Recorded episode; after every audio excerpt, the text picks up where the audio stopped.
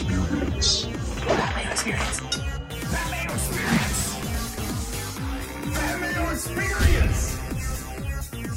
Experience. Welcome to the Pat Mayo Experience, week four waiver wire pickup power rankings. Yeah, they'll just be in order. I mean, the power of said rankings is probably not all that great, but they are in order from one down to however many I decided to rank this week. Who knows? That'll be a surprise. If you actually do want to go see all the rankings and all the running back snap shares, go to the description of this video or podcast, and boom, there is a link that will bring you directly to that. So you can follow along if you happen to be watching this live, because we are live every single Monday, one p.m. Eastern Time on the DraftKings YouTube channel and facebook.com slash the PME. If you want to get into a draw for twenty D K dollars, very easy way to do so. In fact, there are three ways that you can do that this week. Number one, smash the like button for the episode. Leave your DraftKings handle in the comment section, not the live chat, the comment section, which probably like pops up now or after it goes. I actually have never seen how the chat were, how the comment section works while I'm doing the show, because I'm doing the show, and I only see it after it's done. Either way, in the comment section,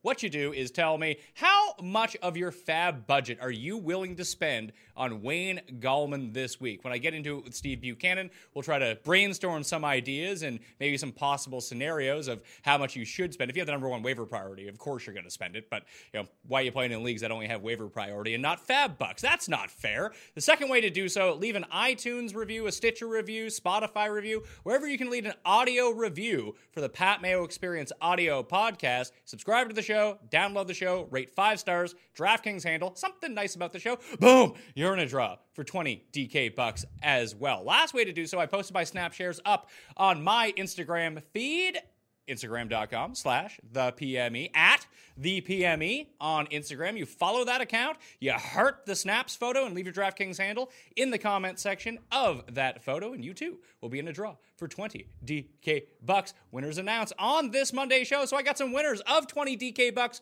for you right now. Too Tall, twenty-two, Q T Quillen, Mickhead, Rinkarao, Rink, NATO. Oh, man, these are tough. Just make them easy.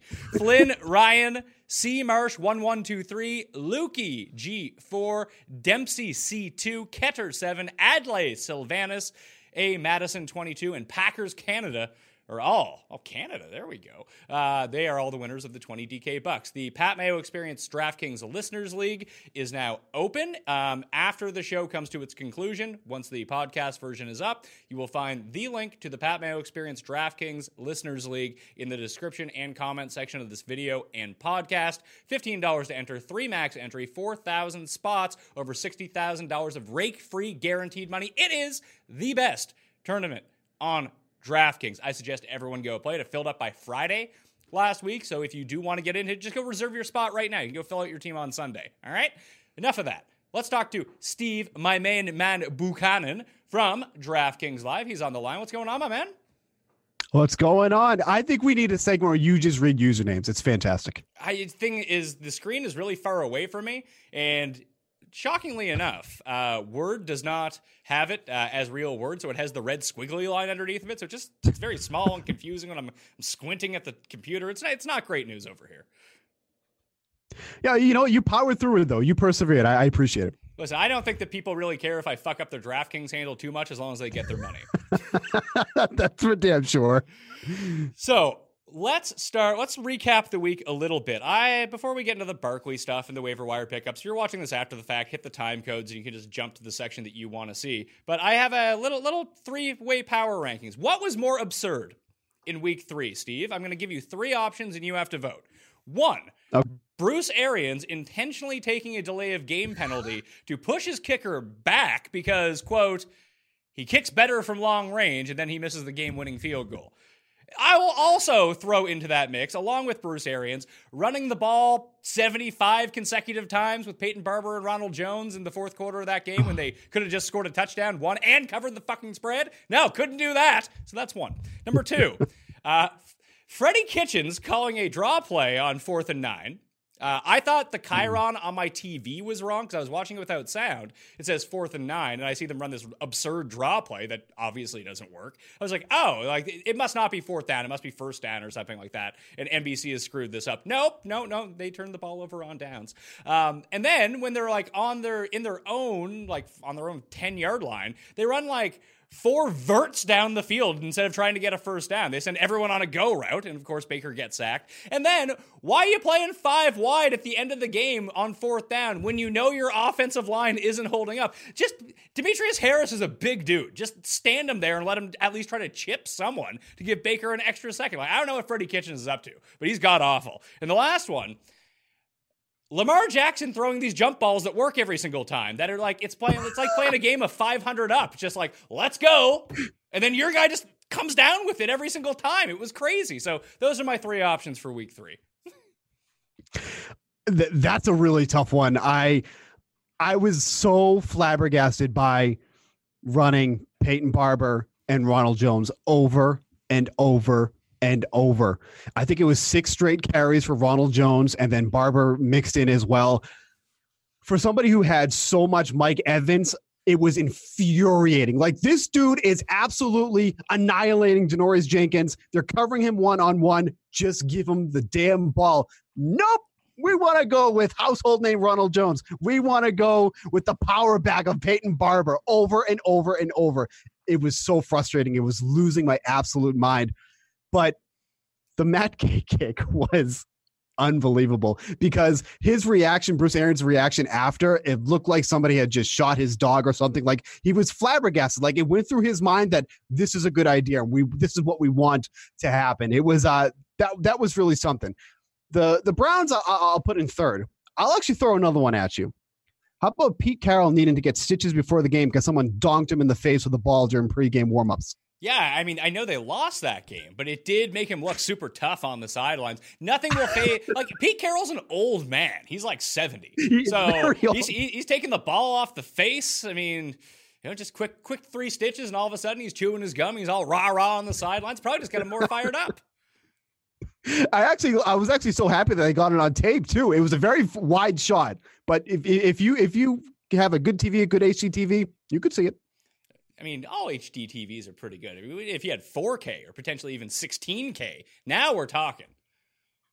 Well, not all of us are balling like Pat Mayo, so let's get that. Let's not get Listen, that conflicted. I don't have a four K T V. Please, balling like Pat Mayo. I have to give away money so people watch my show. Come on now. All right, I, you know, I, I just I had this other idea about you in my head. Yeah, no, I, I'm not living the life of luxury. Let me tell you that much right now. The other I've f- noticed the diamond studs are gone, so you know maybe we're in the the pawning business now. Uh, well, I mean, my wife told me I look like an idiot on T V um, by wearing my fake diamond stud earrings. I still break them out every now and again. Uh, generally, when she's out of town, I just walk around wearing giant fake earrings all the time. But I had a conversation with Travis Kelce about this at the Super Bowl because we were both wearing the same earrings. I was like, "Those aren't real, are they?" Because they look just like mine. He's like, "No, I got them for Cla- I got a three pack at Claire's for ten bucks." I was like, "That is very a very sensible way to spend your money, Mister Kelce. Not blowing it all on seventy thousand dollars earrings, buying a three pack for ten bucks at Claire's. I can get behind that."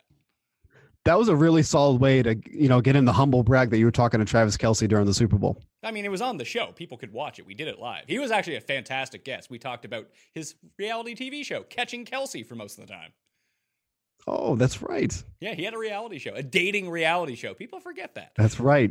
So a few other things that I wanted to get at. The most devastating, like I didn't have a, I had a pretty good week with props. I was four and two, so I'm big on that. Tampa obviously did not cover for me when they most definitely should. But the like most egregious gambling thing of the weekend was the Patriots yanking Tom Brady, putting that scrub backup in, him throwing a pick six, and that's what leads to them not covering that giant number.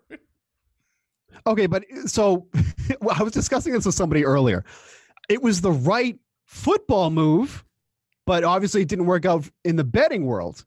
Like, do you disagree that? So no, no, I know, I know, I, I, I don't disagree with the fact that they took Brady out in a game that was clearly out of reach. It just, I like, I didn't bet on the game, but I had it in my Super Seven. I had Dallas and I had New England. I was just like, screw it, I'm picking both giant favorites. Then I'm, I'm watching it. I turn to the guy sitting at the bar next to me watching the games with me, and I'm just like, he's going to do something stupid here, and they're not going to cover, despite the fact yeah. that the Jets gained like three yards all game. And boom, Jamal Adams, pick six. There we go. Block punt. I mean, you should have started Jets D S T last week. Yeah, sixteen uh, D, uh, DraftKings fantasy points. I think they were actually the top defense, if I'm not mistaken. They actually were pretty surprising. And the Saints, too, like in a game that, you know, we're expected that there was going to be a lot of points, they ended up being one of the top ones as well. The uh, defense has been putting up some points so far, which is kind of odd when you think of all the high-scoring games. But at least from a fantasy perspective, they're putting up points. So the other two big things I want to mention, I hit on this on the Friday show because it happened in the way back machine, way back on Thursday, but the Jets were doing the exact same thing. I don't blame the Jets because what else are they really going to do at this point? But first and ten every time they had the ball, which was not often because they weren't getting many first downs. But Tennessee did the exact same thing. They turned around and handed the ball off on, I'd say, ninety percent of first downs. Just try something else yep. out. Just try it out. Try a bit of play action. See if that works. But no, no, we don't want to do that. But I... talked about the biggest trap line of the week being the Bills minus six, that the Bengals would somehow cover that game. I had no idea how they would do it, but a lot of it would be a Josh Allen weird turnover or terrible decision. And guess what? We got the terrible decision. They were up fourteen nothing, and it, is, it almost cost them the game because the moment Josh Allen rolled out and tried to force the ball back into the middle of the field, a play which he's done probably like eight times in his very short career right now, and throws it directly to the other team. Like the entire momentum of that game absolutely swung, and the Bengals started moving the ball offensively. Like they were dead to rights. They could not move the ball on the Bills defense. Then all of a sudden, Josh Allen throws them back into the game. I love Josh Allen, but he needs to f- figure this shit out. No, and that's going to, you know, we were talking about a little bit last week. That's going to be his biggest de- detriment from week to week. You know, the Bengals offense really, I'm sorry, defense hasn't really anything special, but they got some receivers that, like, if given the opportunity and Razor Andy starts tossing the ball down the field, like, they got guys that can come back and score some points here. Like, we always think about this Bengals as a team to pick on, but, you know, Tyler Boyd, John Ross, Joe Mixon, it's not like they're void of talent. So if you give them the opportunity to get back into a game, they can get back into it. So, yeah, it was kind of crazy. It was just that typical Josh Allen move, and then all of a sudden the Bills held helpless. It just, that's how it's going to be every all season long, and but somehow they're still three and oh, but that is going to come up and bite them in the ass eventually. They're not going to be able to keep getting away with that. Teams are going to capitalize on those mistakes, especially from Josh Allen. Yes, and if that's going to happen in week four and they're playing the Patriots, the Patriots are specifically that yep. team that is going to capitalize on something like that. It's funny, like with the exchange of the interception from Josh Allen, it's like there was a Shang Tsung effect on it. Like he ripped, the Bengals ripped the soul out of the Bills, and all of a sudden like they could move the ball offensively because the Bills legit looked lost until that final game-winning drive. Like they yeah. couldn't move the ball at all anymore, and it was really weird. And then they started running T J Yeldon a bunch. Like it was, yep. just, it was just all very, very confusing. And thank God for that late touchdown from Frank Gore because, you know, the chalkiest of chalk almost totally busted. Like, it was a typical Frank Gore chalk week. And I don't think we've had very many of those. But it was like it was almost scripted to per- perfectly. Like, everybody's going to be on Frank Gore, and then he's going to have do absolutely nothing. And he saved his day with, I think it was just under two minutes scoring that touchdown. But, yeah, it's – the Bills are – absolutely night and day. Like every single game, it feels like it's almost like they go in these waves of they're in it and then they just completely crumble. And like I said, I think this is what you got to see all season long. Get used to it. Yeah, they actually seem, their offense seems to perform a whole lot better because we even saw it against the Giants last week that in week one, they were moving the ball very effectively against the Jets. They just kept turning the ball over. Uh, and then eventually they come back and win when they're down in these games. And they get up against the Giants. The offense absolutely stalls. Like they want to be conservative so much once they get a lead. Like they so want to protect that lead, it absolutely cripples their offense. Like they almost just need to go out and wing it the entire game, whether they're up by twenty-one or down by twenty-one. At least the at least the ball moves down the field at that point. No, I think Josh Allen definitely lets up on the gas a little bit, and we saw it in this game against the Bengals, and then all of a sudden they're in frantic mode and they're trying to, you know, recoup here. But it's, I was actually surprised at how little John Brown was used in this game. Like, you know, I might be a John Brown truther because obviously I keep hammering his props, which actually didn't hit this week, and that was pretty that was pretty aggravating. But um, he's by far their number one receiver. You know, I'm not a huge Cole Beasley guy. Zay Jones is whatever, but wasn't really getting many looks in this game. I actually thought that was kind of surprising seeing how well they've been connecting during the first two weeks. Yeah, well, in the first three drives of the game would have you believe that John Brown was going to go for two hundred yards in this game. And then all of a sudden, right. it's just the entire offense. Like, it's like something that the, the energy got sucked out of it, and they just want to turn to the ground. Frank Gore was chalky, but I think he only scored like fifteen and a half or sixteen DraftKings points. It helped you. It didn't hurt you. It didn't win you any tournaments. My biggest mistake of the week was I went the full fade on Nelson Aguilar, just thinking, you know, if he doesn't come through with a massive game, I'm going to have huge leverage on the field in these giant tournaments. Now, he had a great game, fan like DraftKings-wise. He scored two touchdowns, eight catches for fifty yards. He also had a horrible drop. Like, Nelson Aguilar is not good. No, and like I, I fully faded him as well. Like, um, I, I went all in on Frank Gore chalk week. That was enough B S for, for one week. I wasn't going to go with Nelson Aguilar as well. But yeah, the beginning of the game, at least, especially in the first half, he had that brutal drop. It just looked, he just looked awful. Like, he's just not that number one guy. You know, it, this is only because of the injuries why he was being showcased so much, obviously. But if anything, I was on, um, you know, a couple of like Devin Smith. That didn't work out too well either. But there was so many cheap receivers that I didn't feel the need to go to Nelson Aguilar because I felt like there was value in other places, which didn't really work out that great. But, you know, it is what it is. But just I, I will never be on Nelson Aguilar chalk week for any reason. Yeah, I think I'm going to be in the same boat as you, although showdown for next Thursday, they play on the short week at Green Bay. It's probably unlikely Deshaun Jackson's back for this game. And there were rumors that Elshon was going to play this week, but uh, he didn't come close when all was said and done, that they might just hold him out for this Thursday night game too. But you know, they, they might need to get, a, to, to get a win here soon. Like, they don't want to go to one yeah. and three.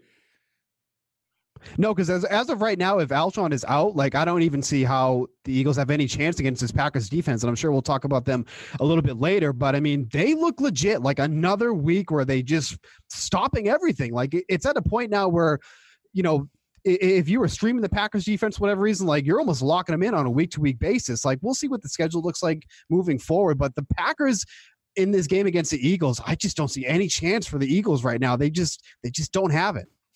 We'll get to the Packers in a little bit when we get to the Power Five teams. Uh, they actually cracked my top five this week, so good on Green Bay, although I do have some issues with their team. Um, let's talk about the Giants and Daniel Jones looking good. Is Daniel Jones actually good, or is Tampa's pass defense just really bad? No, you, well, he, he, this is what I, I noticed. Once Barkley was out of that game, the Bucs were rushing him, and he just totally looked like he was flustered. Like, and I was surprised they didn't kind of keep that pressure on him, because once they kind of let up again, then he started hitting those guys deep down the field, especially late in the fourth quarter.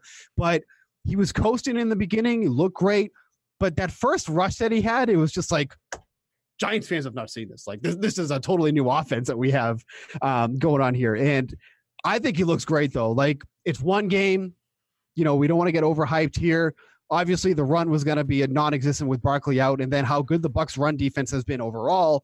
But I thought he looked really good in the tight windows. He had a good pocket presence. Like, there was a lot to like about Daniel Jones in week one. Oh, yeah. I'm sorry, this All right, in in week three. Daniel Jones, I think fantasy-wise, with that rushing ability, uh, is actually going to be somewhat of an asset. I like, if you play in a twelve-team league, you're probably not picking up, and he he's my starter, but I think you can stream him pretty effectively. Like, he's going to be very popular on DraftKings next week against Washington.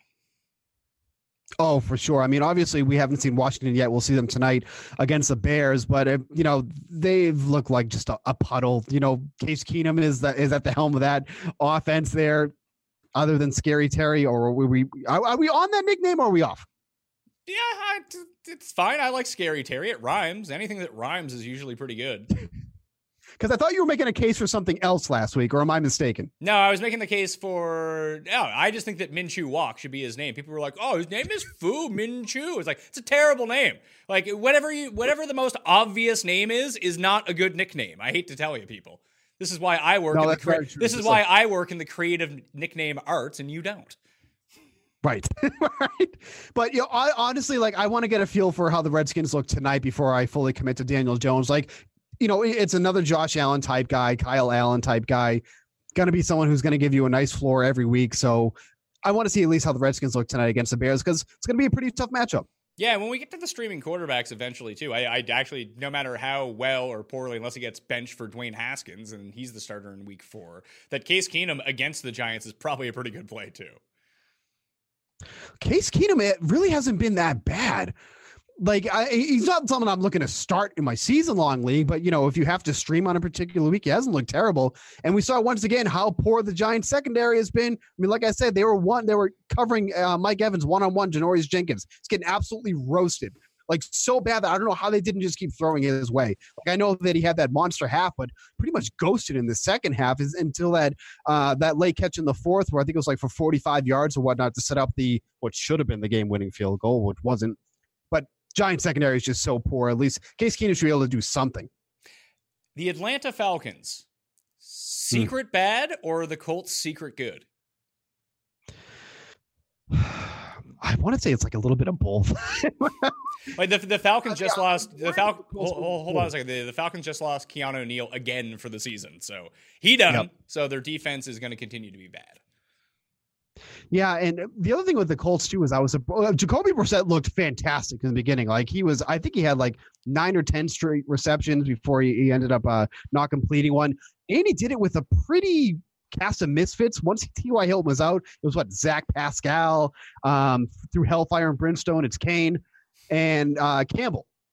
And I mean, he was focusing more on the tight ends. Ebron and Doyle, I think each grew, drew about four targets. He wasn't, I think each of the receivers ended up with three targets apiece, but he looked pretty good. And I just think that goes to say, show how bad this Falcons defense is. I just, I, it's hard to put my finger on because I feel like they should be good. I just I, I can't figure it out, but I think the Colts are a little bit underrated right now. I, I think so too. Like they lost to the Chargers in Week One in overtime. Like they could realistically be three and zero at this point. So Vinatieri ends up making you know an, an extra field goal somewhere along the way, a few extra points along the way, something like that. They end up winning that game, and all of a sudden we're like, man, the Colts are pretty good. Although uh, Malik Hooker is going to be out four to six weeks with a knee injury, but Darius Leonard should return next week for that defense, which is a huge boost. I think Atlanta just gets overrated because they're a great fantasy team. Like everyone owns Julio Jones, yeah. Everyone owns Calvin Ridley, who sucked this week, but Matt Ryan, everyone, Austin Hooper is someone starting tight end that. You get the sense that, oh, because everyone just starts all these guys in fantasy, people assume that they're really good. And even the offense, like, didn't do anything until the second half. Well, I'll, I'll tell you, I'm so off of Devonta Freeman. I think he looks absolutely terrible. Like, the only reason why Ito Smith wasn't involved because he was knocked out of the game so early. I think he had a concussion. But I, in a few weeks from now, like, I wouldn't be surprised if Ito Smith is the lead back in this offense. I just think Freeman looks terrible. He's not gaining anything on the rushes yet. He rushed the ball sixteen times for eighty-eight yards. And that's pretty much with the lion's share of the carries because nobody else had one except Ito Smith, who had the one before he was knocked out. But Freeman is just not the answer right now. And I think it kind of gets masked because we saw the big games from Julio Jones. Mohamed Sanu had a big game as well. But their running back situation is in big trouble if they don't make some change soon, I think. Well, one of the big things, like I'm with you that Devonta Freeman looks absolutely washed up. And yeah, Ito Smith left, left after the second series of that game with a concussion. So no word on whether he'll play next week or not. You know, concussions can go either way. They can last like three days. You pass protocol, you play the next week. Although it does put you at a higher degree of re-aggravating your brain problems, which, you know, I hear people don't like to do so much. So maybe he'll end up missing a week. But I'm with you that he eventually takes over. The problem is, we don't know if he's any good either. So if he ends up being the starting running back for the Falcons, fantasy-wise, at least, if he's the one getting sixty percent of the snap shares and Freeman's getting forty percent, does that, would that entice you to play Ito Smith?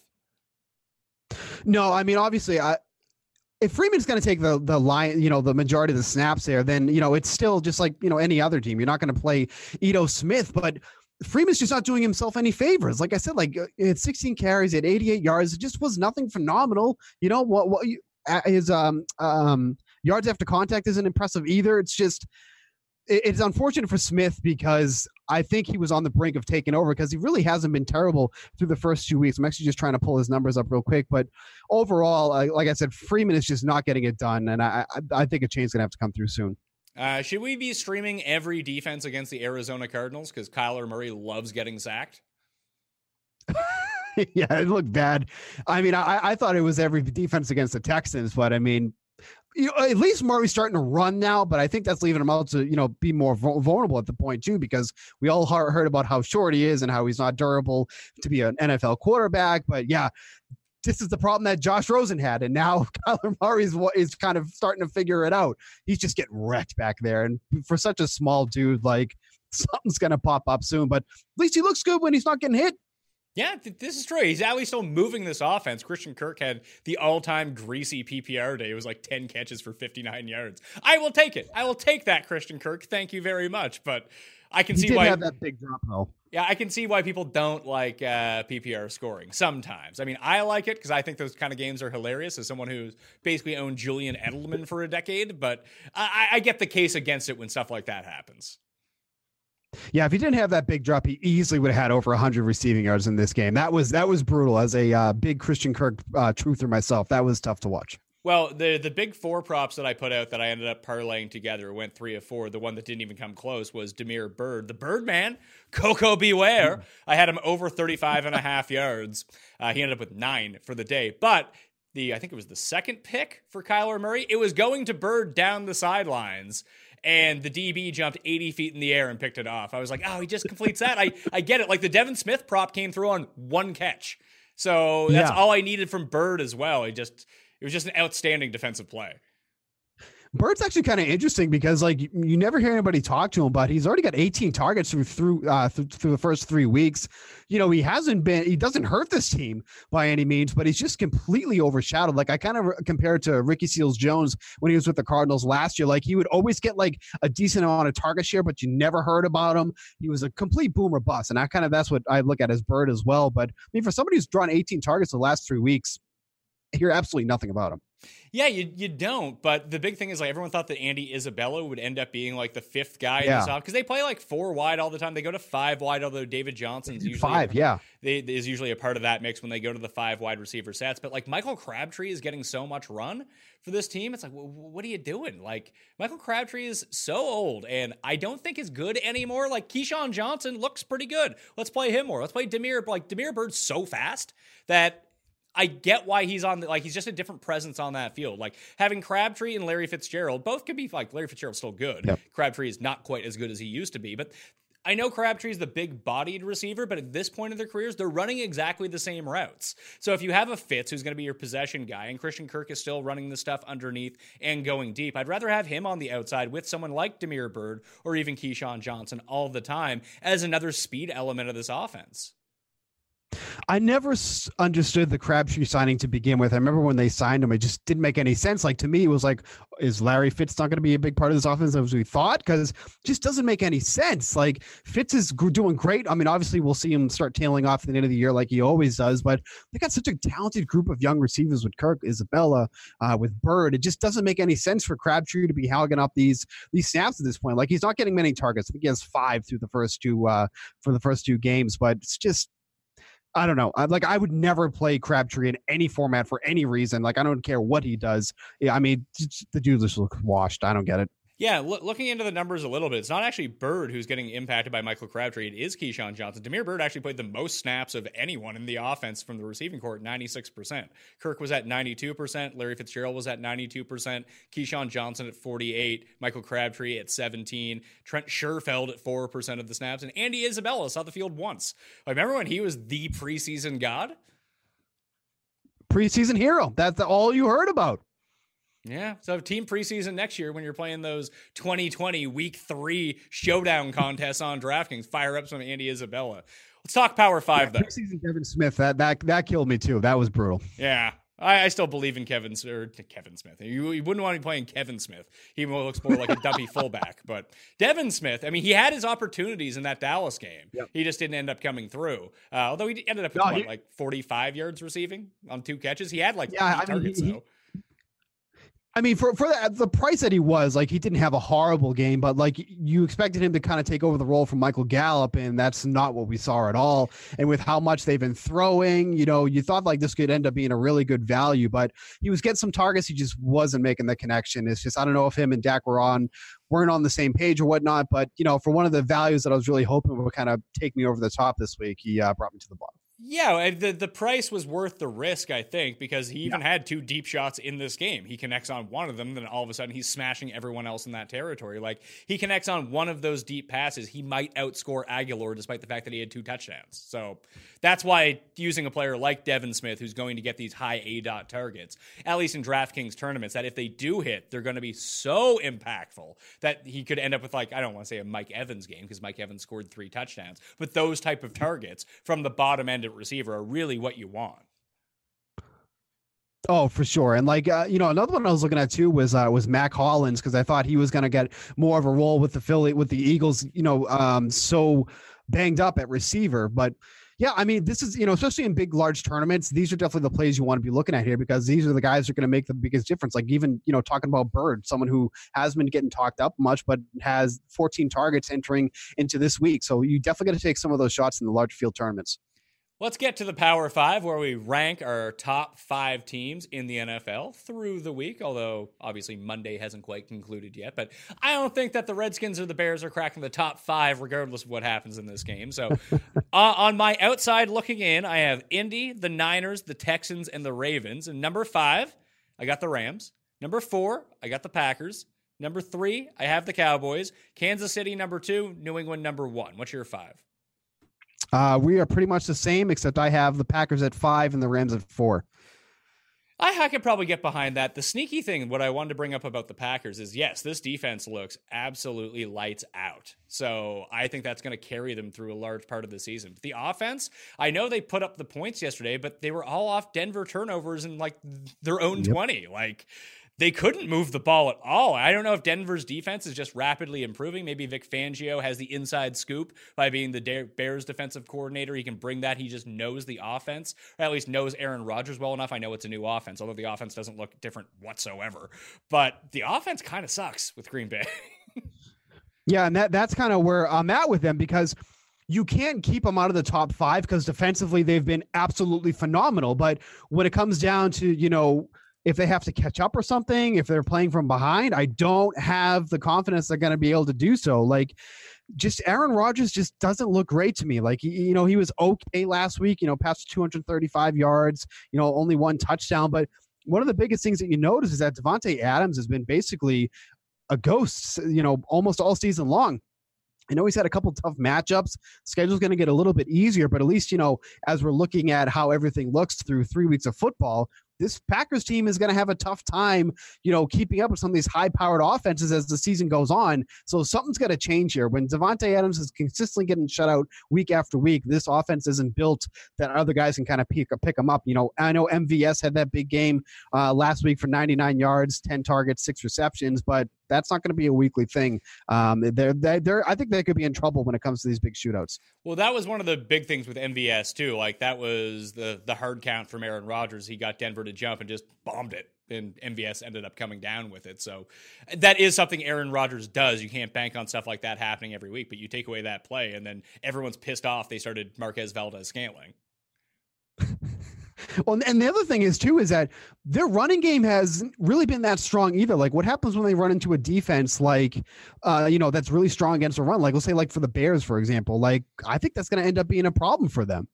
It could be, and even just looking how the snap shares ended up shaking out, and if you want to check out the entire list of running back snap shares for every team, you can find those on d k playbook dot com, or if you go to the description of this video or podcast, you can find them there as well on the link. But Jamal Williams took over this backfield in terms of actually being on the field this week, which was really, really surprising and not great for Aaron Jones owners. sixty-one percent of the snaps for Jamal Williams, Aaron Jones only thirty-nine percent. I don't know if that's something that's going to continue moving forward.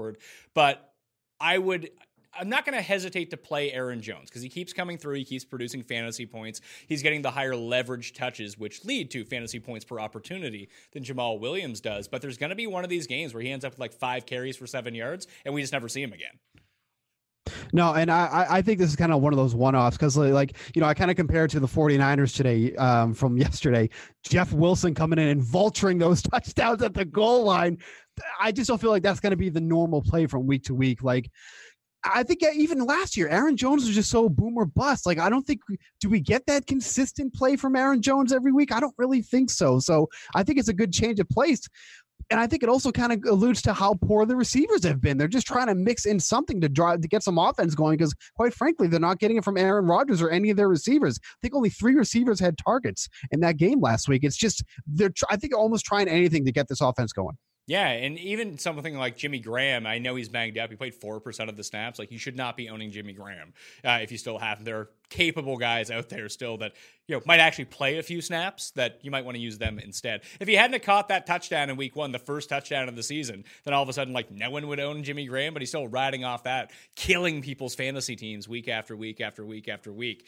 Looking at it right now, you mentioned Jeff Wilson. Jeff Wilson has eighteen carries this season. thirteen of them have come inside the red zone, and he leads the league, tied with Mark Ingram and Phillip Lindsay, for rushes inside the five-yard line. It's amazing because, I mean, two weeks ago, this was somebody who was just on the practice squad. Like, they just kind of shoot him on the team like, yeah, you know, you'll just kind of hang out or whatever. But it's just – I feel like this is one of the hardest running back groups to figure out. Like, I thought I thought the Eagles were a difficult one to figure out. But Jeff Wilson has the goal line option. He's made it work every time. Like, there's been little to no resistance to him. He's just been cruising in every single time. But there's still this three-headed monster here, and nobody really had a great game other beside Wilson with the touchdowns. Nobody really kind of stood out to me uh, that should be the number one back until we get Tevin Coleman back in the mix, at least. I even when Tevin Coleman comes back, I don't know how confident you can ever feel in starting him, because I think this is the path that they're going to take, much like the Eagles, that there's going to be three guys involved. Like, Sproles led the Eagles in backfield snaps this week. Uh, Jordan Howard steals the touchdown. Sanders ends up having a good game because realistically of one long reception, but he puts the ball on the ground twice. If in an ideal world, and no, this isn't going to be the case with everyone because not everyone just has great running backs, but if you could just not start Eagles or forty-niners running backs ever, you'd be better off. No, but and honestly, if you're starting anyone right now, I think it's Wilson. Like, I don't want to start Wilson because he's not getting a ton of not getting a ton of snaps. He's not carrying the ball down the field. But if he's going to be like that LeGarrette Blount who just comes in and takes the goal line work and then just head back to the bench, at least you're getting the points that you need. You know, you're going to get those quick hit points. But, yeah, it's to the point now I don't really want to start any of these guys. Like, I thought Raheem was going to be the one to start. He had a decent game, twelve carries, seventy-nine yards. But if he's going to keep getting vultured at the goal line, I have no interest. And he had that fumble, too. That was brutal. Yeah, well, the I mean, shout out to Tim Andercust, who hit his uh, free money teaser for the first time in like over a year. So that was really good. He needed the forty-niners to win outright. So when they turned the ball over like four times in the first half, and it was looking like they were pretty cursed. They ended up coming through. They covered his teaser spread. They did not cover the overall spread in that game because Colonel Mostert put it onto the ground. Finally, let's just talk about the Rams a little bit. It, it was just funny watching that game. I was watching the Emmys at the same time. And just like watching like the play would happen, and I went back and watched it like the the super cut version that's super fast, which is really if yeah. you want to go back and like watch it. I know like where I live, uh, DAZN has it. You can just log on to DAZN and just watch all the games, basically clipped up play by play by play by play by play. It's fantastic. But every time that Goff took like a five step drop and looked down the field, everyone was open, and I couldn't figure out how they weren't scoring points. Yeah, and this is just continuing with Jared Goff, like. I feel like he should be a lot better of a quarterback than he is. But every single week, it's just mediocre results after mediocre results. Like, and that's the other thing, too. Like, in these three wide receiver sets, it's Woods one week. It's Cooks the other week. It's Cooper Kupp this week. It's never like a consistent, like, there's no solidified wide receiver one. Like, coming into the year, thought it was going to be Robert Woods. Now the Kupp's back in the mix. He was more of the red zone threat. Now he's kind of being the more one, uh, the wide receiver one in this offense. But somehow Goff never comes away with these huge games. It's it's kind of it's kind of confusing, a little mind-boggling. But he's not consistent. He's not complete. He doesn't have a good completion uh, percentage on his passes. I want to like the Rams a lot more than I do, but every time I watch them, I'm just kind of like, eh, they look okay. They just don't impress me at all. I don't know. Are you kind of in the same boat? I They're always going to have the trump card of any time that they end up playing a defense or an offense that just has either a average to below average offensive line, is that the defense is going to dominate that game. We saw it. They didn't, yeah. have, to, they didn't have to blitz against Baker and the Browns. They just no. unleashed Aaron Donald on the world, and that that's all really they needed. It was just Q B pressure after Q B pressure after Q B pressure. Like, the other team's not going to score any points if that's the case. And Gurley looks not great, but it, and to give the Browns some credit here, their offense looks like a disaster. Their their defense, despite yeah. missing half of it, actually looked pretty good. They're going to get at the quarterback. So that will be a saving grace because it looks like the Ravens might run away with this division, but the Steelers aren't impressive. The Bengals aren't impressive. That if those two teams are actually bad and the Browns can pile up wins against them, they still have an outside shot at the playoffs, I think. I think the Steelers, I'm giving the Steelers a little more credit than you are. I, I know that Rudolph looked awful in the, in first, the first half. half. Yeah. In the second half, he looked, he looked all right. a lot better in the second half. Like I, I, I still think that they can figure it out. Like, of all the teams in that division, I still think that they can figure it out. I, I think the Steelers still have a good chance at this division. I mean, they're oh and three. It's a tough rebound to come back and win a division or even make the playoffs at that point. It so rarely happens. No, I and uh, for sure. But th- there's so many question marks in this conference, um, in this division, right? That's why I'm kind of still holding out hope for them. Not that I want them to, but well, I mean, I still it, think there's some... It, They would need to steal a game from the Ravens, sweep the Bengals, and sweep the Browns. Then they actually have a chance. But I, I'm very, I'm going to be very curious to see the first like Ravens Steelers game and see how that ends up turning out, because I just yeah. think the Ravens are better. No, they are, and even when we had uh, an offense that wasn't clicking as well as the first two weeks, I mean, they still held their own against the Chiefs. Like, you know, we kind of saw Lamar Jackson revert back to his not so great passing abilities, more to the, you know, what we expected him to be at, you know, just over fifty percent or so. And they still got it done thanks to Mark Ingram, you know, realistically. But I think Mark Ingram is just the key to this offense. I mean, he just looked phenomenal. Even if he's not getting the work so much in the passing game, like, he's just been like a brute force at the goal line. That's going to be the biggest difference for them when Lamar Jackson's not getting it done through the air. At least they can lean on Mark Ingram to get those carries, because, man, How he looks like a dare you come on this show and say anything positive about Mark Ingram. I'm going to find a new guest for next week. I, you have to be realistic, though. Come on. Yeah, you're banned for life.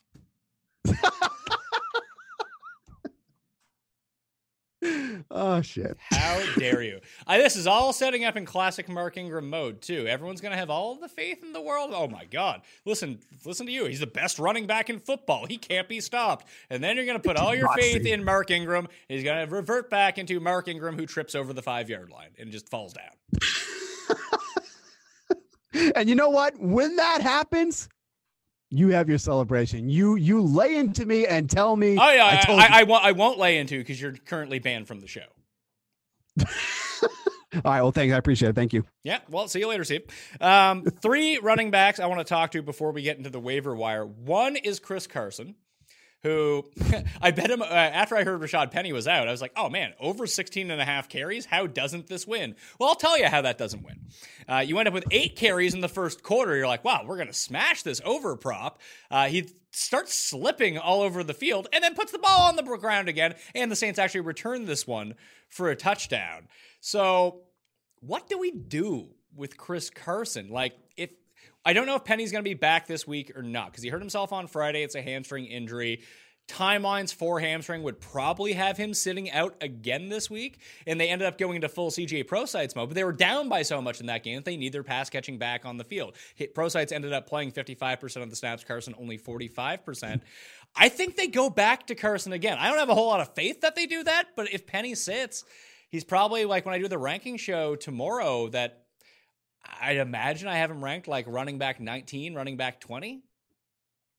I, I, I just don't think you can play him right now. Like, ball security is such an issue. Like, it reminds me of uh, Stephen Ridley back in two thousand thirteen with the Patriots, where he had a fumble in three straight, and that was kind of the end of the line for Stephen Ridley. But in, in a game where Penny was, you know, non-factor, this was Chris Carson's game.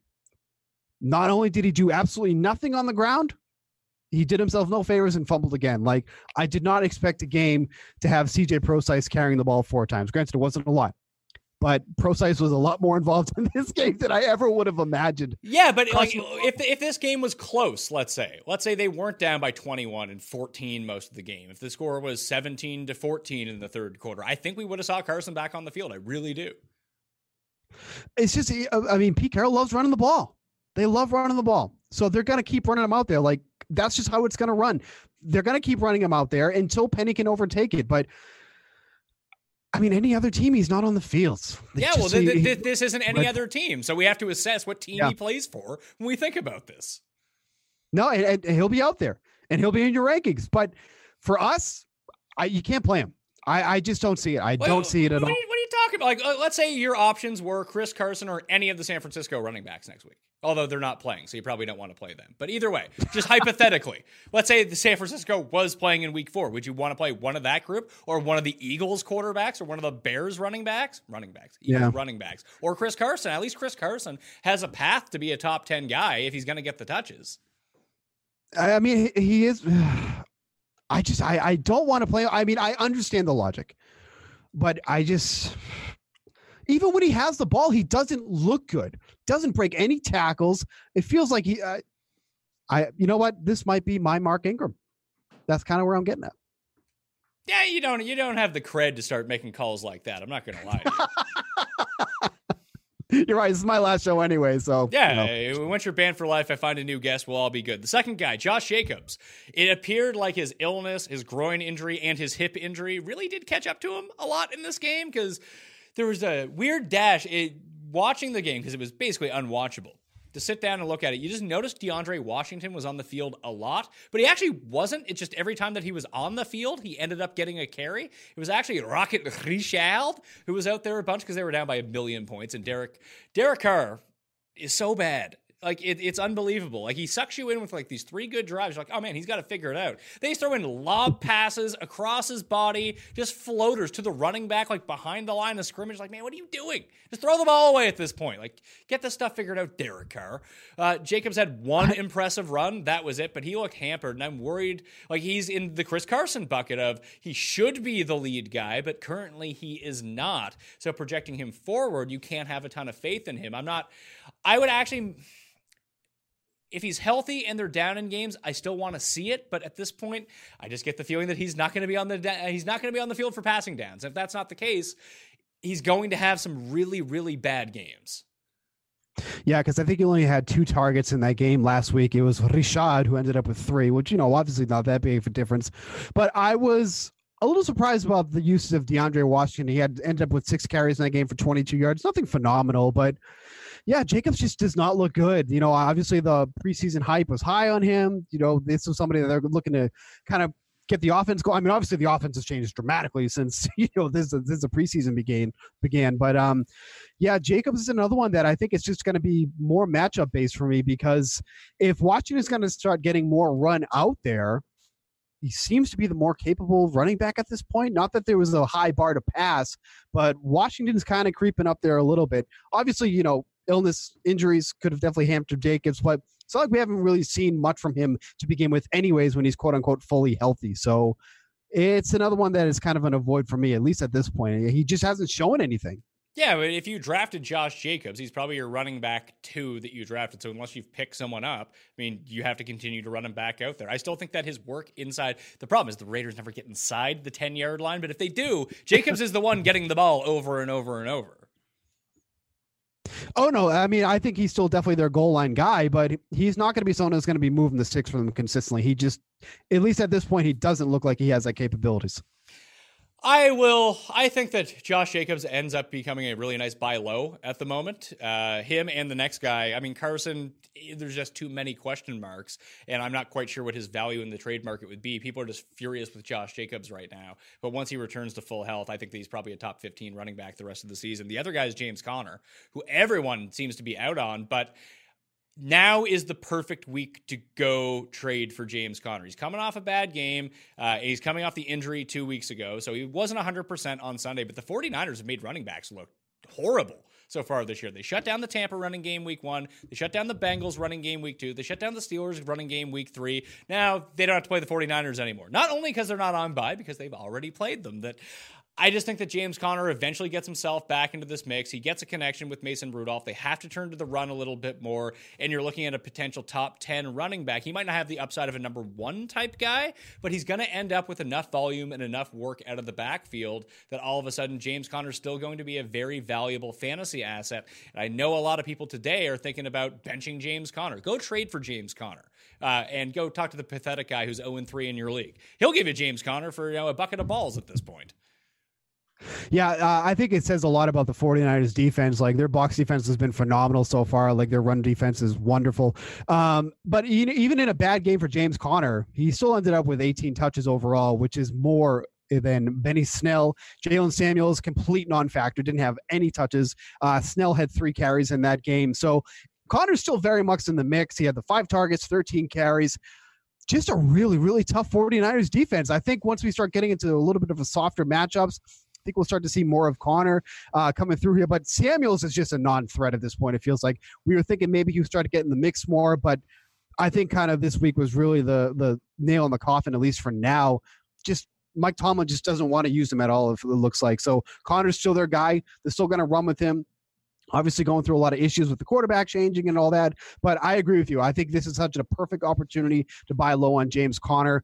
He's obviously very talented. We saw what he did last year. If you can get somebody at that type of talent in a much softer uh, match uh, schedule coming up, this is a perfect time to buy low. Uh, let's see here. sixty-eight percent of the snaps for James Conner, twenty-six percent for Jalen Samuels, six percent for Benny Snell against the 49ers. I mean, if he can stick around seventy percent, there are just so few guys that are on the field that much in the backfield that that does come with considerable value. Uh, last guy I want to talk about in the buy low, sell high market, this would definitely be a buy low. Fournette doesn't look good whatsoever. He played one hundred percent of the snaps on Thursday night. So I'm just curious, like, if you could trade him or trade for him and he could be your running back two, like you have to give up running back two value for him, not the running back one that he was basically drafted as, the, the like high upside running back two, low end running back one. That's where he was going in the preseason. That's the notion that people have in their minds. But anyone that drafted him that way isn't super psyched about Leonard Fournette at the moment. And maybe he's not going to be great, but I would put in a low ball offer for him because volume breeds fantasy points. No matter how good or bad someone is, yep. I'll always take the guy that gets the twenty to twenty-five touches who's not good over the really good guy who gets four touches a game. Like that, it's just basic math that eventually you're going to fall into fantasy points if that's the case. And especially in P P R formats where he's still getting work out of the backfield just because he's on the field so much. He's basically like the homeless man's Nick Chubb right now. That's a great comparison. But yeah, I mean, he still he had eight targets that last game. He had fifteen carries. Like, he's still getting utilized. But one of the things that I was thinking of even during the preseason and during the offseason as, you know, when they d- traded for Nick Foles, this was going to be more of a pass-heavy offense. Obviously, with Blake Bortles, you can't pass because he can't hit anybody. But Minshew Walk, I mean, he's looked, looked great. Like, he's been hitting guys. D J Chark, D D Westbrook is completely taking a step back. But, you know, this definitely seems like a more pass-heavy offense. But there's, I think there's definitely going to be games where it will be a Fournette game. I mean, we saw him really just kind of dismantle the Titans and not a – it was an ugly game overall. But, I mean, they beat them by thirteen. The opportunities for Fournette to get touches are going to be there, especially in P P R formats. Like you mentioned, he's getting a lot of work out of the backfield. So I, I still think he's he's a viable option. He's definitely an R B two. He's not an R B one anymore. I don't anticipate him to be an R B one during the season. But like you said, one hundred percent of the snaps, that's a very rare commodity that you can pick up on. So yeah, and a lot like- of And a lot of this just has to do with narrative surrounding him as well. Leonard Fournette is slow. Leonard Fournette is fat. Leonard Fournette sucks. Like, if that's the prevailing narrative that you just constantly hear about, I mean, he might not be good and he might be overweight, but hey, he can still have fantasy value at the same time. That his market is lower than it should be right now if you want to acquire him for a trade. That's all I'm saying.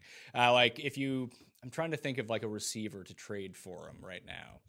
Like, you could probably maybe trade like with Josh Gordon back on the upswing. They're not going to blow out the Jets every single week. There's no Antonio Brown. I think Josh Gordon's good. Like, I'm not saying like drop Josh Gordon, yeah. But I would trade him for Leonard Fournette right now. No, I mean, I think, I mean, especially when you're trading a guy in the Patriots offense for somebody in the Jaguars offense. I mean, people who are, you know, down in their league, I'm like, ooh, you know, that kind of looks good too, especially right now too, with the potential injury to Julian Edelman. This could be a good time to do something like that.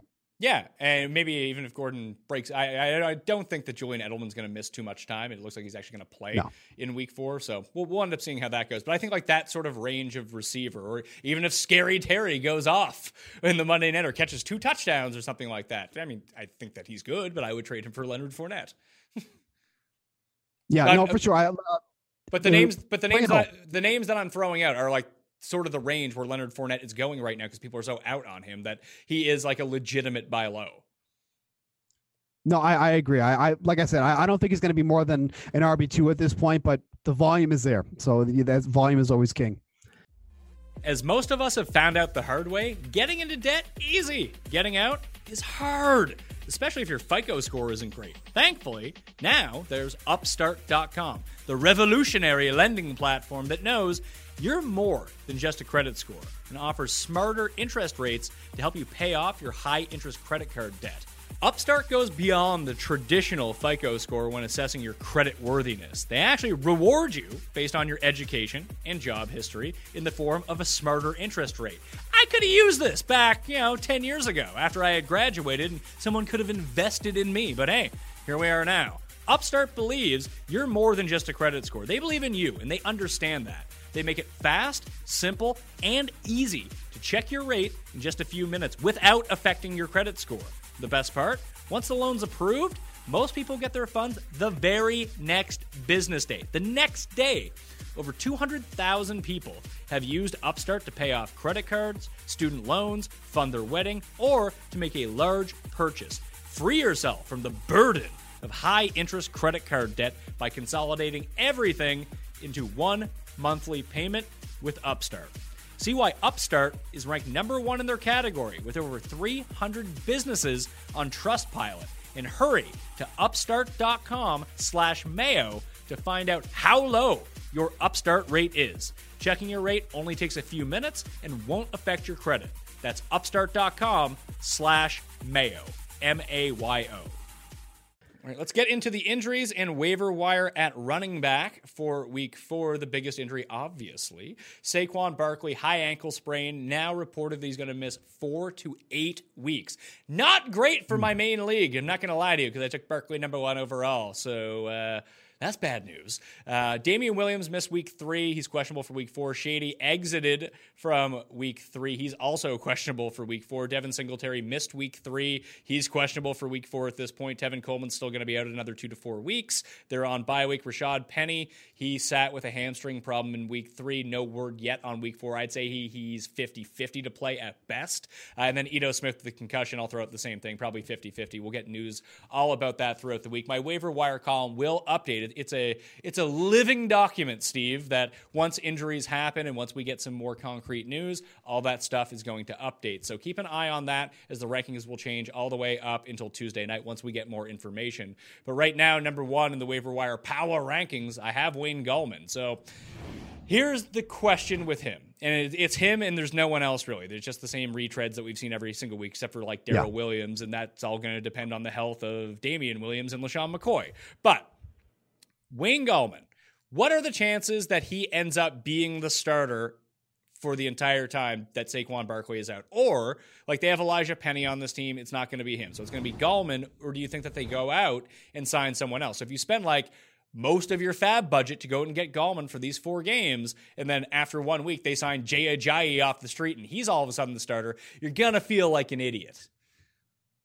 Yeah, that that's, I think, is the biggest worry right now, because I was surprised because Barkley was out early. He only had one carry in the red zone, and it's not like the Giants weren't in the red zone during this game here. Uh, only five carries overall when Barkley was out there. So I don't think the outlook for him is good. I mean, he's just not good, period. Like, there's no scenario where you're like, oh, I got to get him, other than he's probably going to be the starter, at least for the next couple of weeks. But, I mean, he's got a decent matchup coming up against the uh, against the um, the Redskins. They've allowed over one hundred yards already to the Eagles and the Cowboys. We'll see how they fare against the Bears tonight. But he's just uh, – I mean, I wouldn't feel great about putting him in my lineup. Like, I get that he's going to be the starter. He's gonna, probably going to have the lion's share of the snaps, but he sucks.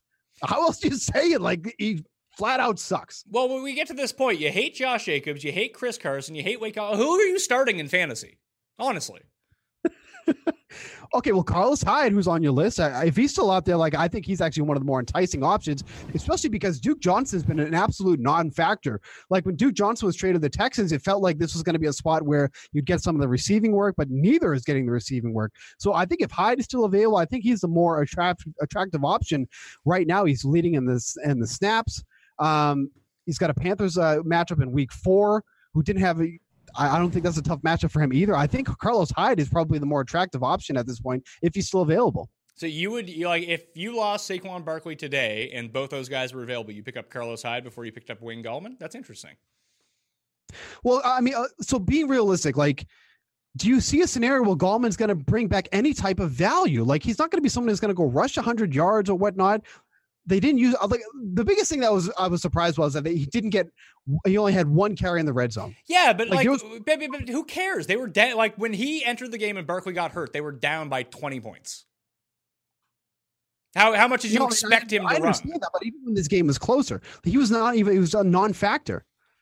I, listen, he ended up being on the field for sixty-three percent of the snaps in this game. I don't think that he's a top ten option, but eventually you have to start someone. And he is an option that's going to end up being, at least presumably for one week, and we'll see how it goes, the workhorse in this offense. Not a great offense, but looks significantly better with just a more athletic quarterback under center. Maybe his mobility can open up some running lanes. Uh, we didn't quite see that with Barkley early on, but it was very early on in that game. And Tampa actually has a really good run defense. So they've shut down running backs all three weeks so far. That I think that Gallman, if you could tell me that he was going to start the next four weeks, I'd probably spend like, as much as it took of my fab dollars to get him, especially because I just lost Saquon. If I didn't just lose Saquon and I have two capable options, maybe that is a scenario where you mentioned that Wayne Gallman is not that good. We don't know what his talent is. It's probably below average versus above average if it comes down to it, that you're not forced into that position. But Carlos Hyde has been there for three weeks and no one has pounced on him. And frankly, he, did, he also isn't very good. So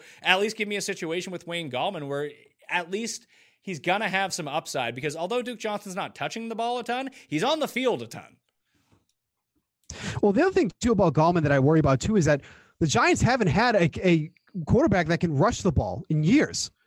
And I think that's going to be a factor, too, because obviously Daniel Jones can rush the ball. We saw him do so. He rushed in for two touchdowns yesterday as well. Like, that's a factor that I think we're not taking into consideration because it's always been Eli Manning. Obviously, Eli Manning is not that type of quarterback, but I think that kind of changes up the perception of this Giants offense as well. And I think that's something to consider, um, you know, when, when making those decisions. I think that's a good thing for Wayne Gallman. That, that's a good thing for any running back to have a mobile quarterback under center.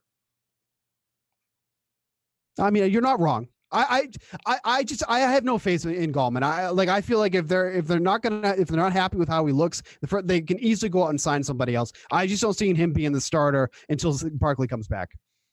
Now I got to think about how much I'm going to spend on him. Fab wise. fifty-five bucks, I guess. Like, cause I had Tevin Coleman as my backup, but he hurt. But I had Ito Smith, and he hurt. So it's not looking great for the old. The old pa- I was I was cruising three and zero, feeling good. Now all my players are injured, so it's it's not great news. My best player is injured, which uh, I hear is not great for your fantasy prospects. That I might have to patchwork together Wayne Gallman in there, but I would use my number one waiver priority on him. Like I mentioned off the top of the show, like if you just have waiver priority, very rarely do you see these opportunities come up where you can just grab someone like this off the waiver wire. If we're digging deeper, a lot of people own Darwin Thompson because we just assumed he was the number three running back. Turns out that's not the case. Uh, it's Darrell Williams. That regardless of whether Damian Williams or Shady ends up playing, and at least one of the two should probably play, if not both of the guys should play next week at Detroit, that Williams seems like he's almost a must-own to have on your bench in case anything happens to these guys. No, and he looked good, and I was actually surprised because the appeal with Darwin Thompson is I can ca- catch out of the backfield. He didn't receive a single target, and that was pretty surprising because this was a pretty close game overall, so you figured that the game script relief was in Thompson's favor, but yeah, it was Darrell Williams who was the one that was, you know, taking over here. You know, LaShawn McCoy wasn't on the field for much. When he was, he kind of made a count. He had that touchdown. But even the, I saw that tweet when he was walking into the stadium. He just completely looked hobbled. I was surprised that, you know, they obviously scaled him back. His snaps were scaled back because of that. But Darrell Williams looked good. And they just, the Chiefs keep seeming to find these guys. They can just pick out of the back and be like, yep, you're going to throw me in the starters now. And they go in and excel. Like they just have a plethora of options. It feels like they can just plug and play. And it ends up working well. But yeah, Thompson is really unattractive at this point. I figured he'd get some more work. Uh, I mean, other than the four carries that he had, no targets. So that was actually, uh, I was pretty surprised about that. I know Williams does have the capabilities to catch, but I thought that was going to go to Thompson. Well, if you were someone who had Thompson on your roster and you were stashing him for later in the season, or if injuries popped up, would you just make that switch right now? Because I would. Yeah, I, I definitely would. I mean, at least how, how things are breaking out right now. McCoy's obviously hurt. We have to see what it was going to be with Williams. But even if McCoy ends up being out, yeah, you know, Darrell Williams looks like he'll be the direct R B two behind Damien if he's back in. And you know, obviously Damian hasn't looked like anything special either. I mean, I'm not saying we're in a, you know, a, a competition here already, but Damian hasn't showed that flashiness, that effectiveness that we saw at the end of last year that kind of brought him into the R B one role uh, for this season. Damian Williams and LaShawn McCoy will continue to split carries if both of them are healthy at the moment. Maybe we get more mixed in with Darrell Williams, and maybe he ends up playing like ten to fifteen percent of the snap and monopolizing that little segment uh, of the offense. But I think if the other two guys are healthy, those are the two that they're rolling with. Oh, for sure. I mean, obviously, if they're both healthy, yeah, you know, Darrell's probably not even really in the mix. Uh, that, that would not be a no-brainer. But at least at how it looks right now, Darrell's definitely worth a consideration. Uh, wide receivers, the biggest injuries at the position. Julian Edelman and his ribs x-rays came back negative. He should play in week four against the Bills. T Y. Hilton exited the game with a quad injury. He's iffy for week four, and we'll talk about the Colts guys here in a second. Michael Gallup still going to miss another one to four weeks with his knee injury. Traquan's Traquan Smith is still out three to five weeks, so he might almost coincide with the time that Drew Brees ends up coming back. Still no word on when A J Green's ever going to be back, but it could be this week. It could be seven weeks from now. I don't know. Uh, until we hear more reports out of that, I have him two to six weeks. Tyreek Hill going to miss another two to six weeks. Alshon Jeffrey could play on Thursday night. Those are the early rumors, but with a calf injury, I mean, we've seen Albert Wilson be kept out for three games. It'd be kind of surprising if he ended up going on a short week, but he has far more chance. He has a far more likely chance to play than Deshaun Jackson does with his groin injury in week four on the short week. Demaryius Thomas hamstring. The Jets are on bye, so I wouldn't worry about that. Rashard Higgins, uh, the knee injury. He ended up missing week three again. Uh, Allen Hurns took the biggest shot of week three. Oh. Pro- probably won't see him for a while. Not that you were using him anyway. uh, Trent Taylor was placed on I R, and that is everyone. So the waiver wire pickups for the week. Uh, D J Chark continues to remain out there in fewer than sixty percent of leagues, so he's number one.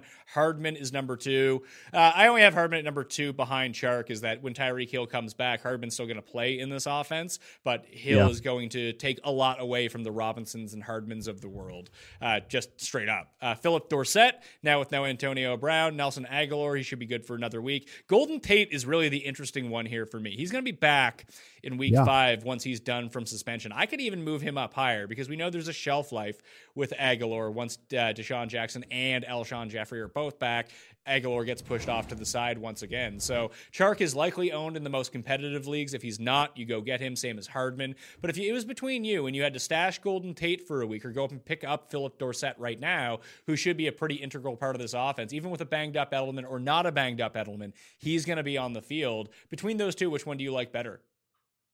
Uh, it's definitely Philip Dorsett for me. Um, thirty, thirty snaps out of the slot, forty uh, wide last week, seventy snaps total. And obviously with Antonio Brown out of the mix, you know, his role kind of expands once again. He, when Antonio Brown was playing that one game, we will always remember, uh, he only drew three targets. Uh, then he had seven this week here. And then he hasn't drawn any red zone targets, but that's because all three of his touchdowns have come out of the red zone. He has two for twenty-five, uh, one for fifty-eight. His matchup this week isn't great against the Bills. Uh, you know, he's going to face Tre'Davious White, Levi Wallace in coverage. So this isn't a great week, but moving forward, the Patriots have one of the softest schedules probably in the league. Uh, he's going to be very much involved in this offense, even if Edelman is healthy, even if Gordon is healthy.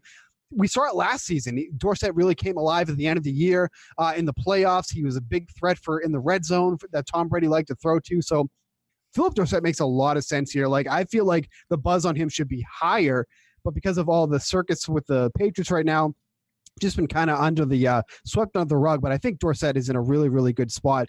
The only thing I'm not sure about with Golden Tate, obviously with Daniel Jones under center, it makes a massive, massive difference. But obviously Sterling Shepard is their primary slot receiver. Are they going to play Tate in the slot, or are they going to move Tate to the outside? You know, with the Eagles in two thousand eighteen, he only played twenty-seven percent, twenty-seven percent of his snaps out of the slot. So it's not really a position that he's accustomed to. So I'm, I, I'm curious where they are planning on playing him, because I think that's going to make a little bit of a difference. I think that they'll push Sterling Shepard to the outside for sure. Like, if you have Golden Tate and you're not playing him in the slot, what are you doing with Golden Tate on your team? No, for, well, that's why I thought the, the signing was obviously the, the talent is going to overtake it there. But, you know, Sterling Shepard has kind of had a lock on that slot, uh, that slot role. And now you're bringing in someone who basically had that with the Eagles. So talent wise, yes, it makes total sense. But, you know, you got two guys who are kind of butting head at the same position. Yeah, and he's going to have super steroid strength when he comes back, too. So you can't overlook that. He's going to be faster and stronger than ever before. Even faster than Cooper Kupp, who came back from a torn A C L. Yeah. Right. So the rest of the guys on the list, I guess we can talk a little. I mean, it's a lot of the same retreads as the week before. New people kind of cracking the rankings are all the Colts receivers, and that completely hinges on T Y. Hilton. I think you're right that the both tight ends actually see the biggest uptick in market share if anyone is out, but I would go with Zach Pascal as probably my favorite option. Uh, just, would he crack the top ten? Probably not, but like, Adventures of Superman, Deon Cain, is actually playing the most snaps of any of these guys. That it's really, I, I don't know. Do you have any take on the Colts receiving situation? Like you you mentioned Paris Campbell as well, the Frenchman, here to steal the American touchdown. But I would not feel good about starting any of these guys. I actually would take uh, Preston Williams over all three of them. Uh, Preston Williams had twelve targets uh, last week. Look, obviously Josh Rosen is. It hasn't looked good, but at least I feel better about him under center than Ryan Fitzpatrick. At least, you know, Rosen can get some decent throws off.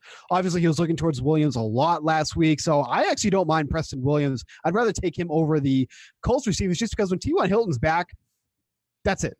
Like, you know, it's going to be very minimal for all three of these receivers. And even when T Y. Hilton was out, no one really, get, you know, emerges at number one here. Like I said, and, and you said too, it was the tight ends that got more attention than the receivers.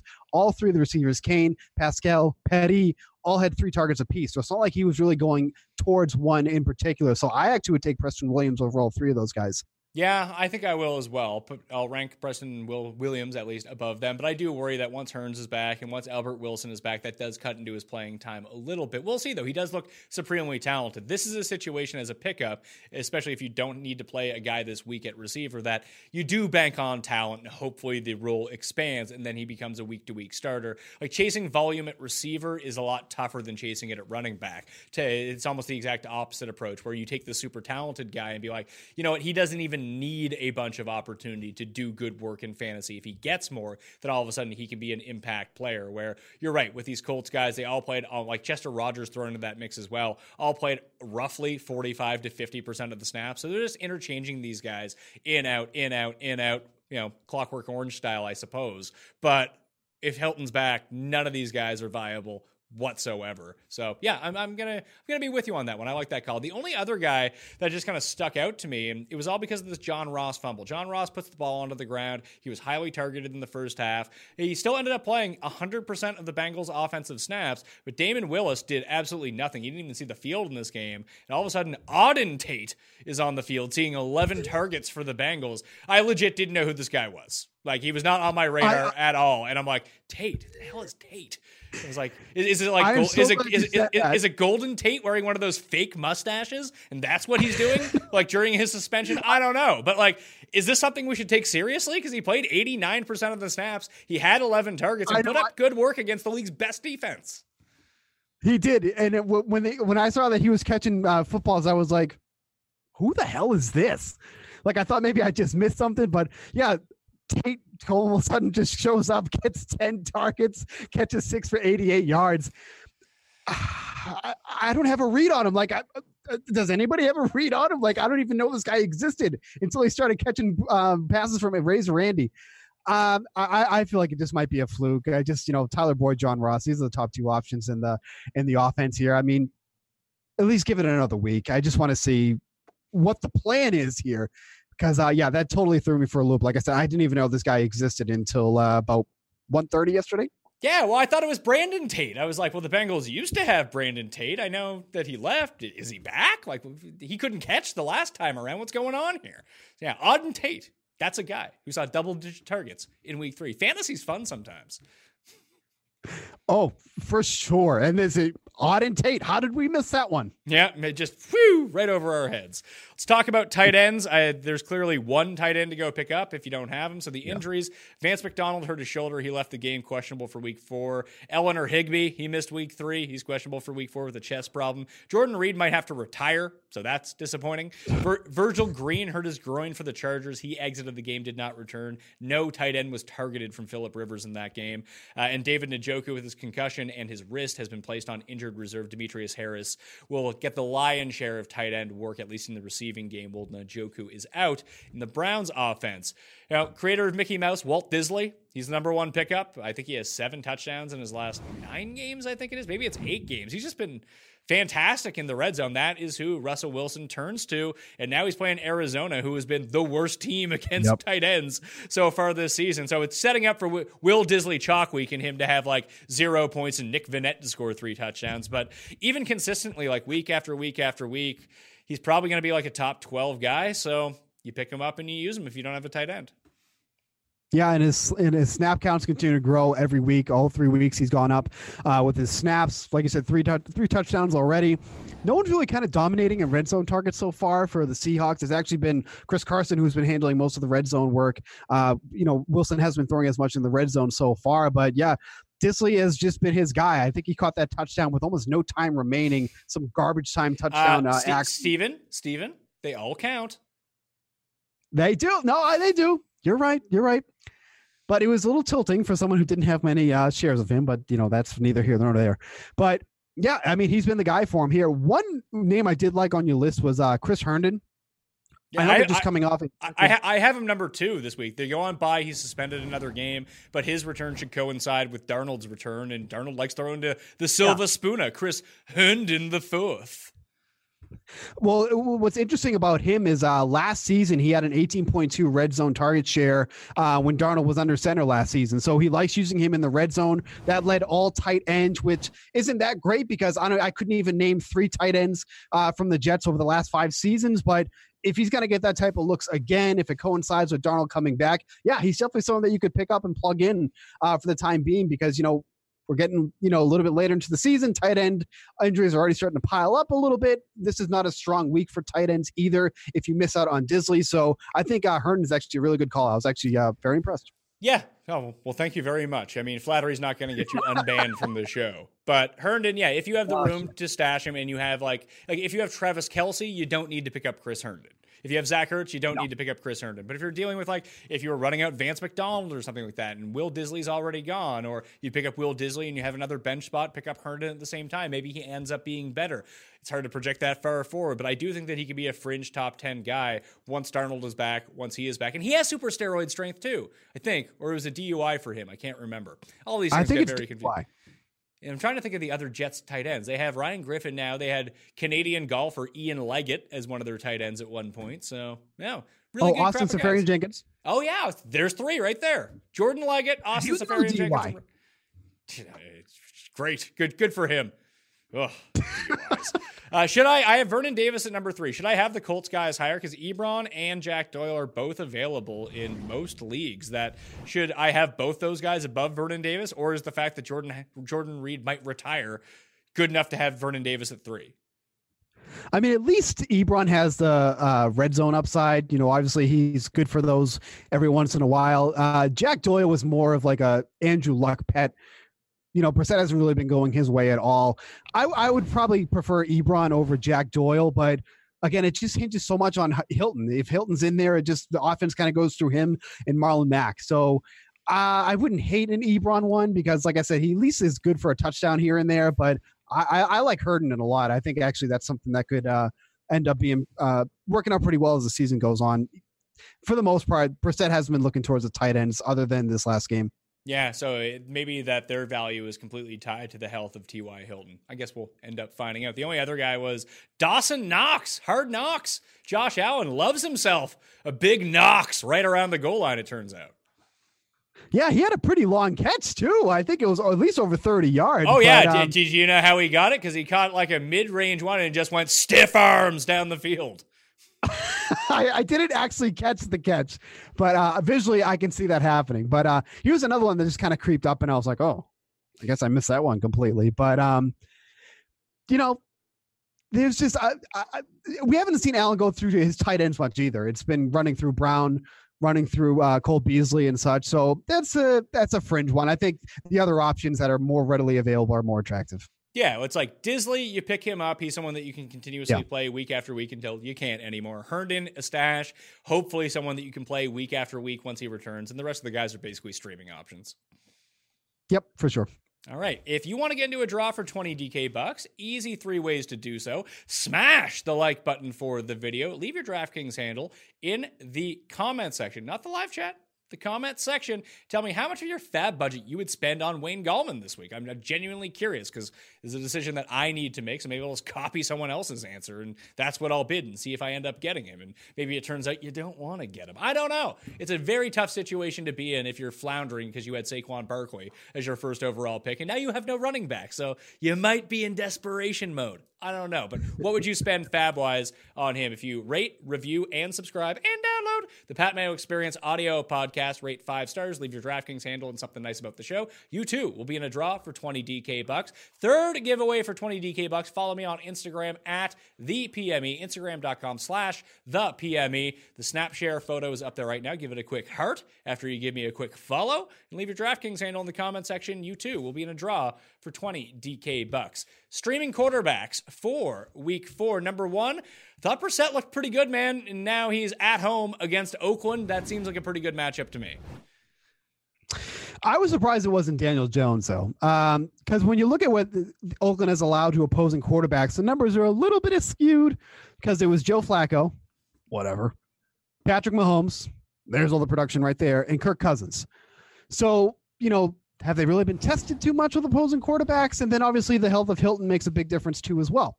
Uh, Oakland is not very strong against opposing tight ends. So if you like that, then obviously that brings some appeal. But uh, come on, man, this is Daniel Jones. Listen, Daniel Jones looks super impressive. I enjoy what he can do with his legs on the ground. Very Josh Allen-esque, but it's one game. There's, there's now, ta- there's, there's now, there's now, here's the thing. There's now tape on Daniel Jones. No, and that is very true. So I could be completely wrong, or I could be very right. Uh, but I mean, if I'm cho- if I'm choosing between who to stream here, I just feel like Daniel Jones is the top option here. Like I, I know jo- Jacoby Brissett has looked great, but I don't love him as much when Hilton's not in the lineup. I think that makes a massive difference here. If Hilton's in, then yeah, I think you have a case for Jaco- Jacoby Brissett to be the top streaming option. But at least as it stands, as of Monday at two eighteen p.m., it's Daniel Jones for me. Yeah, I, you're right. The, the health of T Y. Hilton will factor into this, so hopefully we do know, at least have an indication of what his status is going to be like for week four before actually having to make this decision. It feels like if you're taking Daniel, and I have Daniel Jones at number two. It's Brissett, then Daniel Jones, Stafford at home against Kansas City, Kyle Allen at Houston, Case Keenum at the Giants, Mason Rudolph at home against Cincinnati, then Minshew Walk at Denver. Tougher matchup for him, but hey, he completes like ninety percent of his passes, so who cares? Brissett's almost like in that same vein right now where he's completing such a high percentage percentage of his passes, fifteen for fifteen to start the week, I believe it was, uh, in week one, that, oh, it, it's a good matchup against Oakland. Like you said, against tight ends, they're not going to do anything. And I don't think the Colts are just going to say, you know what, we're going to run eighty-seven times like the Vikings did. Uh, maybe they end up doing that. I don't know. But if Hilton is healthy, I'd feel more comfortable with at least the floor of Jacoby Brissett, where if you use Daniel Jones, it feels like in hearts you're trying to shoot the moon. And if you get it, no, and you I, win. I, if you get it, you win. If not, you're getting twenty-five points put on you real quick. No, but I, I agree, though. I, you know, obviously we don't know what the floor is for Daniel Jones. He looked great, uh, you know, but against the Buccaneers. So, you know, not like the Redskins are going to give much resistance to begin with anyways, but, you know, we kind of saw the slow start that Mason Rudolph had in the first half of the game uh, last week as well. Then he kind of picked it up, but yeah, because, you know, obviously you and I were both very high on Mason Rudolph picking up the stream or whatnot, and he didn't come whoa, out looking at as great. Whoa, whoa, whoa. Let's hold on for a second. I don't believe we were both really high on Mason Rudolph. As a stream for last week? Yeah. I had him, I believe, ranked eighth best possible stream. I'll go back and look at that. We said in two quarterback leagues. Yeah, you liked him. You said in two quarterback leagues, you pick him up because he's going to start the rest of the year. And every quarterback yep. has value in two quarterback leagues. However, you know, like, like last week, no, no with Mason Rudolph. Come on, man. Don't put, I make so many shitty calls to begin with. You don't need to give me extra ones. Well, to be fair, why I liked him a lot is because if you're going to attack the 49ers defense, it's against slot receivers. So obviously Juju Smith-Schuster makes a lot of sense. So that was one of the reasons why I was so high on Mason Rudolph. And obviously they connected later in the game, but at least that's, that was the sense that I made. All right. Streaming defenses for week four. Uh, Indy is at home against Oakland. I like that one the best because, hey, just play Oakland. That'll turn out well. Uh, Houston at home against Carolina. A lot of people dropped the Texans defense last week when they played the Chargers. You can fire them up against Kyle Allen, who's bound to make some bonehead decisions. The Ravens at home against Cleveland. They, too, were dropped on mass playing Kansas City. The Panthers at Houston. Deshaun Watson just takes a bunch of sacks. Steelers at home against Cincinnati. I'm thinking about moving the Seahawks up, though, just because Kyler Murray just gets pounded into the ground over and over and over again. Like, where would you rank the Seahawks defense of this collection? I actually might move them up to two just because of that reason. Like, Murray's just getting annihilated back there. You know, it's, it's like we mentioned earlier, it's great that he's starting to run the ball a little bit more, but he's just leaving himself open and he's going to get absolutely crushed there. And Seattle's defense has been really good. And I, I mean, from a, you know, from a season long perspective, but they're getting the turnovers. Murray's going to turn over the ball. We've seen it numerous times already. Put it in with the sack potential. I, I think Seahawks are, are number two for me. I'm going to move them to number three. I'll go Indy, Houston, Seattle. Just Houston's defensive line should just be a nightmare for Carolina. And I know Kyle Allen looked against one of the worst defenses in the league. I don't know how he's going to look when there's just a lot of pressure in his face. No, and I think that's something that we're going to have to find out too as well, because I that was actually the point I was going to make. He wasn't facing a very resistant defense last week, so uh, this is going to be a truer test for him. I really like the Ravens against the the Browns. Like, Baker Mayfield's already been sacked eleven times. He's already thrown five interceptions. He's barely completed over fifty percent of his pass attempts over the last two weeks. And I know the Ravens secondary is a little beat up. They didn't have Jimmy Smith and whatnot, but you know, if they're a little bit more healthy this week, I think that's a really good spot for them too. The Browns offense is just really struggling with other, other than Nick Chubb, it feels like. And if Mayfield's going to have um, issues completing the ball, his, I'm sorry, completing his passes this week, once again, I think the Ravens could be a good play as well. A lot yeah. of good options on defense this week. Yeah, I think those those top four, and even Carolina at Houston, just because Houston gives up so many sacks, but then you have to contend with Deshaun. Deshaun Watson will throw a sixty-yard laser strike for a touchdown and look amazing. Then he'll do that thing where he throws the ball inexplicably into the ground behind him, like he did against the Chargers as well. He's, just, he's a very fantasy-friendly guy for both offenses and defenses, but I do think those top four, Indy, Houston, Seattle, and Baltimore, are all just really good plays and probably crack my top ten defenses this week. And the other two are probably for deeper leagues, Carolina and the Steelers, just both pretty reasonable matchups for their skill sets versus the other team's weaknesses. Yep. And like I said, I think there's just a lot of options at defense here uh, this week. I, I don't think you can go wrong with any of those guys, any of those defenses you have in the top four. I think, you know, if you miss out on one of them, you'll be fine with one of the other ones. I do like the, I didn't hit it on the Colts, but I do like the Colts a lot there. Carr's already taken seven sacks. Uh, Indy has been make, has made eight sacks already too as well. So they'll definitely get pressure on Carr, and uh, especially with the running game having issues as well. That's not a bad thing if Carr's going to have to keep throwing the ball. All right, Steve Buchanan, any final thoughts as we head into week four or potentially on week three? Well, I mean, what's my stats for next week? I think that's most important. No, you're banned for life unless you can give us some winners here. Let's, let's talk about the Monday Nighter just very quickly. Uh, the line is up to five and a half now, so it's Washington minus or Washington plus five and a half at home against the Bears. Uh, I Washington's the last part of my Super Seven this week, so if I, they come through, I go five and two in Super Seven. I'm not feeling so bad about myself despite a pretty bad spread picks week, but who do you like in this game for starters? Because I do like the five and a half with Washington.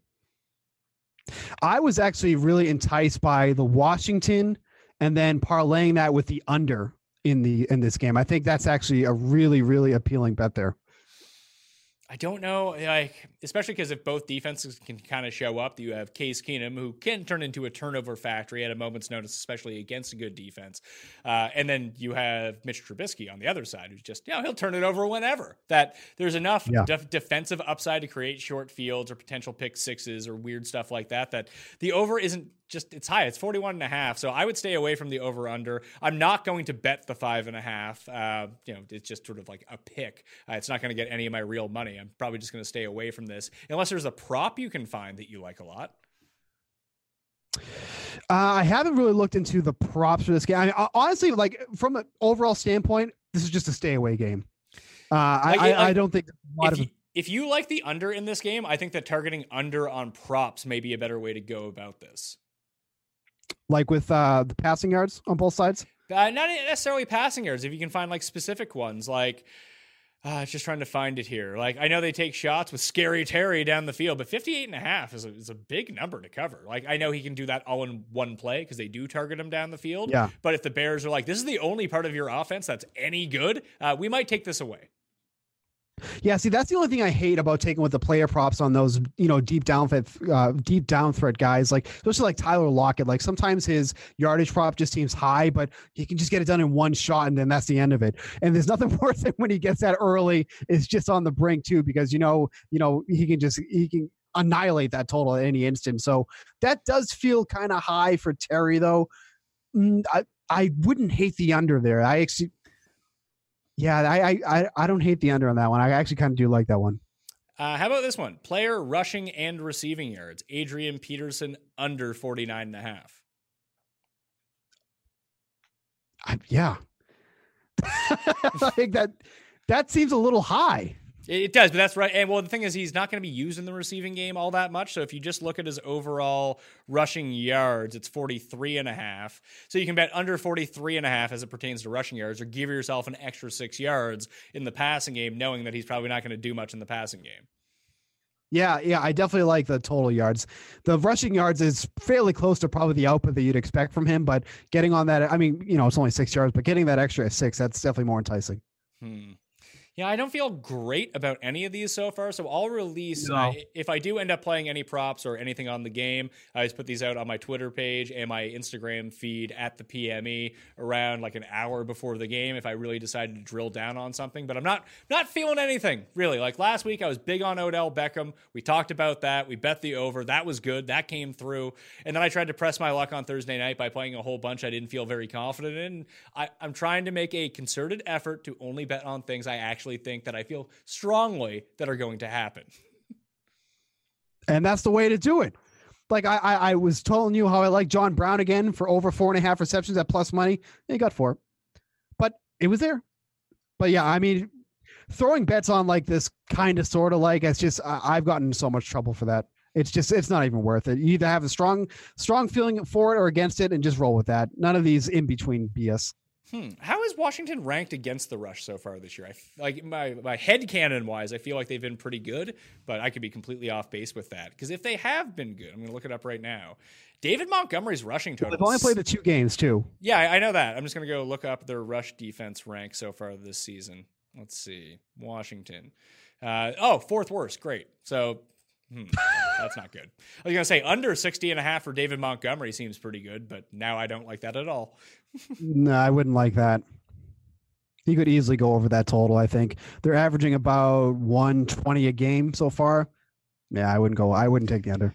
I mean, I, I don't I don't hate the under solely because just because we saw it last week where Montgomery played all these snaps doesn't mean this week Cohen and Mike Davis are on the field a bunch. Like this could just be sort of like the San Francisco thing and the Eagles thing where this is a three-headed backfield. So anyone getting over sixty rushing yards, not total yards, rushing yards becomes a bigger task.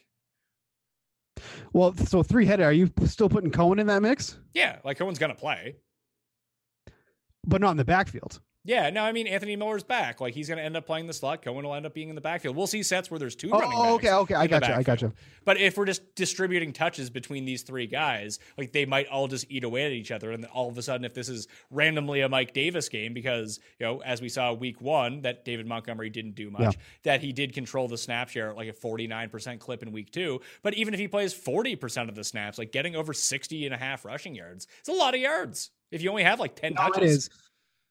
Yeah, because, you know, I, I was thinking of how Mike Davis was basically a non-factor in week two. But, yeah, you're right. I I, I was so – that was still so – I, I never understood. I didn't know if it was just because, you know, they were just trying to get his feet wet in week one or whatnot. But, that yeah, again, this is not one that you love. But I, I would lean towards the over on that one. But, again, this is not one that I love and want to put my uh, money on for.